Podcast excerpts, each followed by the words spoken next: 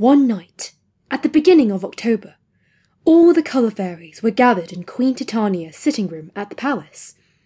They had finished all their work well, so the Queen had invited them to come and sit with her by the dancing log fire and drink hot chocolate and eat marshmallows.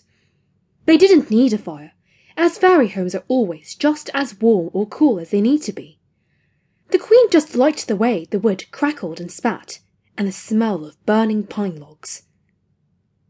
Tell us a story, Your Majesty, said Schuyler. You know such a lot of good stories. Yes, clamoured the others. A story about Halloween. Are you sure that's a good idea? replied Titania. I don't want you to have nightmares.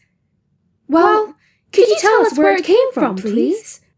asked Clementine and Golda. Oh, all right, said the Queen. I can see I'll get no peace until I do. Oberon had gone on a hunting trip with some of his men. The baby was asleep, and she would be lonely if she sent the girls home.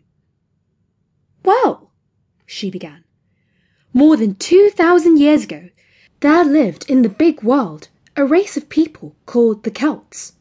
They were a wild and warlike people, but they were very superstitious and scared of anything they thought of as magic. They had priests who were called druids. They wore white robes, and at the time of the winter solstice, which is the longest night of the year, some of them would climb the sacred oak tree to cut the mistletoe with golden sickles. The others would catch it in a white cloak, and then they used the plant in their ceremonies. That's why mistletoe is around at Christmas. It goes back to the times before Christmas started, but they still had a midwinter festival. It's very interesting, but what does that have to do with Halloween? Oh, asked Scarlet. Give me time, replied the Queen. I'm just setting the scene.